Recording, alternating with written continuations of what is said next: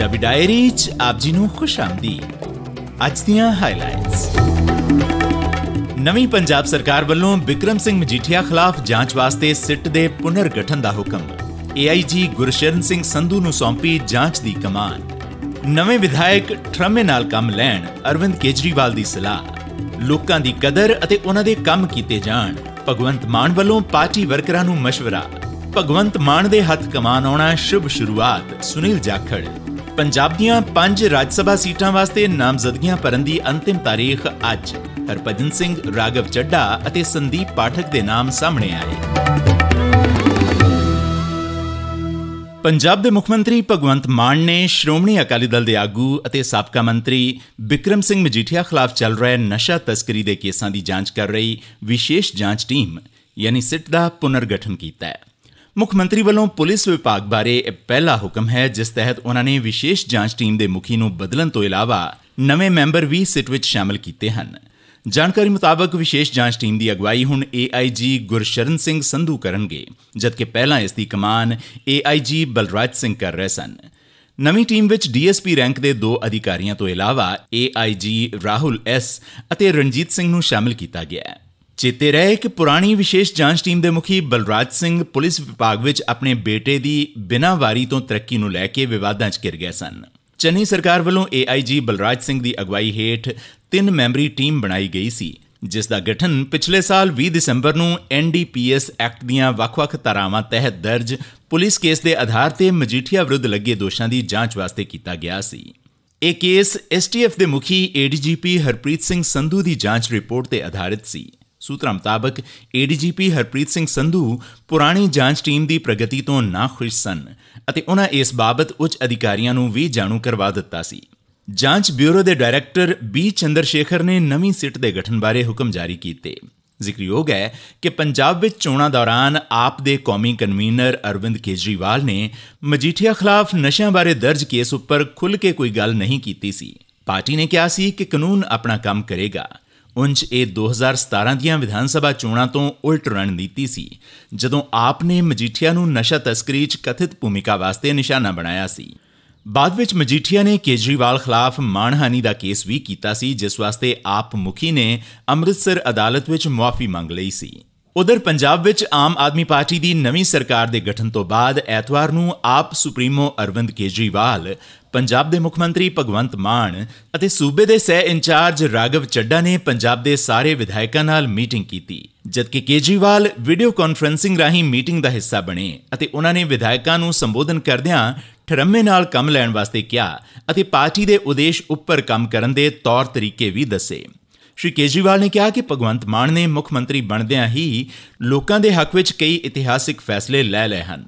ਉਹਨਾਂ ਨੇ ਪਿਛਲੇ 3 ਦਿਨਾਂ ਵਿੱਚ ਪੰਜਾਬ ਦੇ ਲੋਕਾਂ ਵਾਸਤੇ ਜ਼ਬਰਦਸਤ ਕੰਮ ਕਰਕੇ ਚੰਗੀ ਪਾਰੀ ਦੀ ਸ਼ੁਰੂਆਤ ਕਰ ਦਿੱਤੀ ਹੈ मैं सारे ऑफिसर्स से भी पंजाब सरकार के निवेदन करूंगा कि आप सब लोग ईमानदारी से काम करें बहुत बड़ा इनकलाब लोगों लोग लेके आए हैं बहुत उम्मीदें हैं लोगों को सबकी उम्मीदों को हमें मिलके पूरा करना है और पूरे देश से भ्रष्टाचार खत्म करना है एक दिन ਮੰਤਰੀ ਮੰਡਲ ਦੇ ਗਠਨ 'ਚ ਕਈ ਸੀਨੀਅਰ ਵਿਧਾਇਕਾਂ ਨੂੰ ਮੰਤਰੀ ਨਾ ਬਣਾਏ ਜਾਣ ਬਾਬਤ ਕੇਜਰੀਵਾਲ ਨੇ ਕਿਹਾ ਕਿ ਜਿਹੜੇ ਵਿਧਾਇਕ ਮੰਤਰੀ ਨਹੀਂ ਬਣ ਸਕੇ, ਉਹਨਾਂ ਨੂੰ ਖੁਦ ਨੂੰ ਘੱਟ ਨਹੀਂ ਸਮਝਣਾ ਚਾਹੀਦਾ। ਸਾਰੇ ਵਿਧਾਇਕ ਖਾਸ ਹਨ।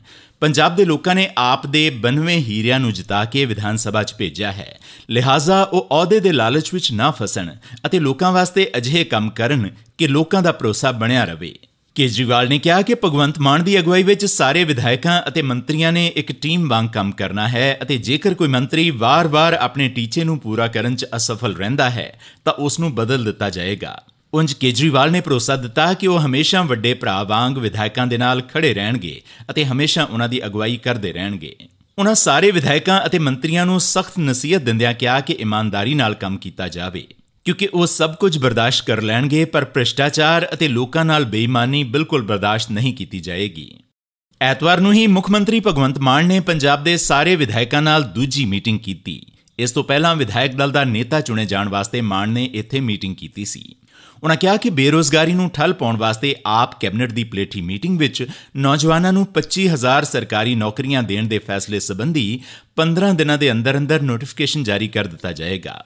ਮਾਨ ਨੇ ਕਿਹਾ ਕਿ ਪੰਜਾਬ ਦੇ ਲੋਕ ਕਾਂਗਰਸ, ਅਕਾਲੀ ਦਲ ਅਤੇ ਭਾਜਪਾ ਦੇ ਝੂਠੇ ਲਾਰਿਆਂ, ਭ੍ਰਿਸ਼ਟਾਚਾਰ ਅਤੇ ਮਾਫੀਆ ਰਾਜ ਤੋਂ ਤੰਗ ਆ ਚੁੱਕੇ ਸਨ, ਜਿਸ ਕਾਰਨ ਲੋਕਾਂ ਨੇ ਰਵਾਇਤੀ ਪਾਰਟੀਆਂ ਦੇ ਦਿੱਗਜ ਆਗੂਆਂ ਨੂੰ ਹਰਾ ਕੇ ਆਮ ਆਦਮੀ ਪਾਰਟੀ ਦੇ ਸਧਾਰਨ ਉਮੀਦਵਾਰਾਂ ਨੂੰ ਭਾਰੀ ਬਹੁਮਤ ਨਾਲ ਜਿਤਾ ਕੇ ਵਿਧਾਨ ਸਭਾ 'ਚ ਭੇਜਿਆ ਹੈ। ਇਸ ਲਈ ਇਸ ਇਤਿਹਾਸਿਕ ਜਿੱਤ ਦੇ ਅਰਥ ਸਮਝ ਕੇ ਲੋਕ ਸੇਵਾ ਦੀ ਭਾਵਨਾ ਨਾਲ ਕੰਮ ਕੀਤਾ ਜਾਵੇ ਅਤੇ ਸੂਬੇ ਨੂੰ ਤਰੱਕੀ ਦੇ ਰਾਹ ਉੱਪਰ ਪਾਉਣ ਵਾਸਤੇ ਯੋਗਦਾਨ ਪਾਇਆ ਜਾਵੇ। ਉਧਰ ਪੰਜਾਬ ਕਾਂਗਰਸ ਦੇ ਸਾਬਕਾ ਪ੍ਰਧਾਨ ਸੁਨੀਲ ਜਾਖੜ ਨੇ ਮੁੱਖ ਮੰਤਰੀ ਭਗਵੰਤ ਮਾਨ ਨੂੰ ਮਿਲੀ ਆਜ਼ਾਦਾਨਾ ਕਮਾਨ ਨੂੰ ਪੰਜਾਬ ਵਾਸਤੇ ਸ਼ੁਭ ਸ਼ਗਨ ਦੱਸਿਆ। ਜਾਖੜ ਨੇ ਟਵੀਟ ਕਰਕੇ ਭਗਵੰਤ ਮਾਨ ਦੀ ਤਾਰੀਫ ਕੀਤੀ, ਪਰ ਆਪ ਦੇ ਕੌਮੀ ਕਨਵੀਨਰ ਅਰਵਿੰਦ ਕੇਜਰੀਵਾਲ ਨੂੰ ਟੇਢੇ ਤਰੀਕੇ ਨਾਲ ਨਿਸ਼ਾਨੇ ਤੇ ਲਿਆ। ਜਾਖੜ ਨੇ ਕਿਹਾ ਕਿ ਭਗਵੰਤ ਮਾਨ ਦੇ ਹੱਥ ਕਮਾਨ ਹੋਣੀ ਚੰਗੀ ਸ਼ੁਰੂਆਤ ਹੈ ਅਤੇ ਇਹ ਪੰਜਾਬ ਵਾਸਤੇ ਬਿਹਤਰ ਹੋਏਗਾ ਕਿ ਜਿਨ੍ਹਾਂ ਲੋਕਾਂ ਨੇ ਆਮ ਆਦਮੀ ਪਾਰਟੀ ਨੂੰ ਜਿਤਾਇਆ ਹੈ, ਉਹੀ ਲੋਕ ਹੀ ਪੰਜਾਬ ਵਾਸਤੇ ਫੈਸਲਾ ਲੈਣਗੇ। ਸ਼੍ਰੀ ਜਾਖੜ ਨੇ ਕਿਹਾ ਕਿ ਚੰਗਾ ਹੈ ਭਗਵੰਤ ਮਾਨ ਨੂੰ ਬਤੌਰ ਮੁੱਖ ਮੰਤਰੀ ਖੁਦ ਮੁਖਤਿਆਰੀ ਮਿਲ ਗਈ ਹੈ ਅਤੇ ਇਸ ਨਾਲ ਪੰਜਾਬ ਦੀ ਬਿਹਤਰੀ ਦੀ ਆਸ ਕੀਤੀ ਜਾ ਸਕਦੀ ਹੈ। ਪੰਜਾਬ ਅੰਦਰ ਆਮ ਆਦਮੀ ਪਾਰਟੀ ਦੀ ਸਰਕਾਰ ਦੇ ਗਠਨ ਤੋਂ ਬਾਅਦ ਸੂਬੇ ਦੀਆਂ 5 ਰਾਜ ਸਭਾ ਸੀਟਾਂ ਵਾਸਤੇ ਉਮੀਦਵਾਰਾਂ ਦੀਆਂ ਨਾਮਜ਼ਦਗੀਆਂ ਬਾਰੇ ਅਜੇ ਤੱਕ ਕੁਝ ਸਪਸ਼ਟ ਨਹੀਂ ਹੋ ਸਕਿਆ। ਦੱਸਣਯੋਗ ਹੈ ਕਿ ਰਾਜ ਸਭਾ ਦੀ ਚੋਣ ਵਾਸਤੇ ਨਾਮਜ਼ਦਗੀਆਂ ਭਰਨ ਦੀ ਆਖਰੀ ਤਾਰੀਖ ਅੱਜ ਹੈ ਅਤੇ 24 ਮਾਰਚ ਤੱਕ ਨਾਮ ਵਾਪਸ ਲਏ ਜਾ ਸਕਣਗੇ। ਵੋਟਾਂ 31 ਮਾਰਚ ਨੂੰ ਪੈਣਗੀਆਂ। ਸੂਬੇ ਤੋਂ ਆਪ ਦੇ ਰਾਜ ਸਭਾ ਮੈਂਬਰਾਂ ਵਾਸਤੇ ਕਈ ਕਿਆਸਰਾਈਆਂ ਲਗਾਈਆਂ ਜਾ ਰਹੀਆਂ ਹਨ। ਜ਼ਿਕਰਯੋਗ ਹੈ ਕਿ ਪੰਜਾਬ ਵਿੱਚ ਨਵੀਂ ਸਰਕਾਰ ਬਣਨ ਤੋਂ ਤੁਰੰਤ ਬਾਅਦ ਹੀ ਰਾਜ ਸਭਾ ਚੋਣਾਂ ਆ ਗਈਆਂ ਨੇ ਅਤੇ ਇਸੇ ਕਰਕੇ ਉਮੀਦਵਾਰਾਂ ਦੀ ਚੋਣ ਕਰਨ ਵਿੱਚ ਆਮ ਆਦਮੀ ਪਾਰਟੀ ਨੂੰ ਮੁਸ਼ਕਲਾਂ ਦਾ ਸਾਹਮਣਾ ਕਰਨਾ ਪੈ ਰਿਹਾ ਹੈ। ਦਿੱਲੀ ਦੇ ਵਿਧਾਇਕ ਰਾਗਵ ਚੱਡਾ ਅਤੇ ਪੰਜਾਬ ਚੋਣਾਂ ਦੀ ਰਣਨੀਤੀ ਤਿਆਰ ਕਰਨ ਵਾਲੇ ਸੰਦੀਪ ਪਾਠਕ ਦਾ ਨਾਮ ਨਾਮਜ਼ਦਗੀਆਂ ਵਾਸਤੇ ਉੱਭਰ ਕੇ ਸਾਹਮਣੇ ਆ ਰਿਹਾ ਹੈ, ਜਦਕਿ ਕ੍ਰਿਕਟਰ ਹਰਭਜਨ ਸਿੰਘ ਦਾ ਨਾਮ ਵੀ ਚਰਚਾ ਵਿੱਚ ਹੈ। ਇਸ ਤੋਂ ਇਲਾਵਾ ਸੂਬੇ ਦੇ ਕੁਝ ਵੱਡੇ ਕਾਰੋਬਾਰੀਆਂ ਦੇ ਨਾਮ ਵੀ ਸਾਹਮਣੇ ਆ ਰਹੇ ਹਨ। ਇਸ ਬਾਬਤ ਪਾਰਟੀ ਨੇ ਬੀਤੀ ਦੇਰ ਰਾਤ ਤੱਕ ਕੋਈ ਅਧਿਕਾਰਿਕ ਐਲਾਨ ਨਹੀਂ ਕੀਤਾ ਸੀ। ਇਸੀ ਅੱਜ ਦੀ ਪੰਜਾਬੀ ਡਾਇਰੀ। ਤੁਹਾਡਾ ਦਿਨ ਸ਼ੁਭ ਰਵੇ। ਹੁਣ ਇਜਾਜ਼ਤ ਦਿਓ।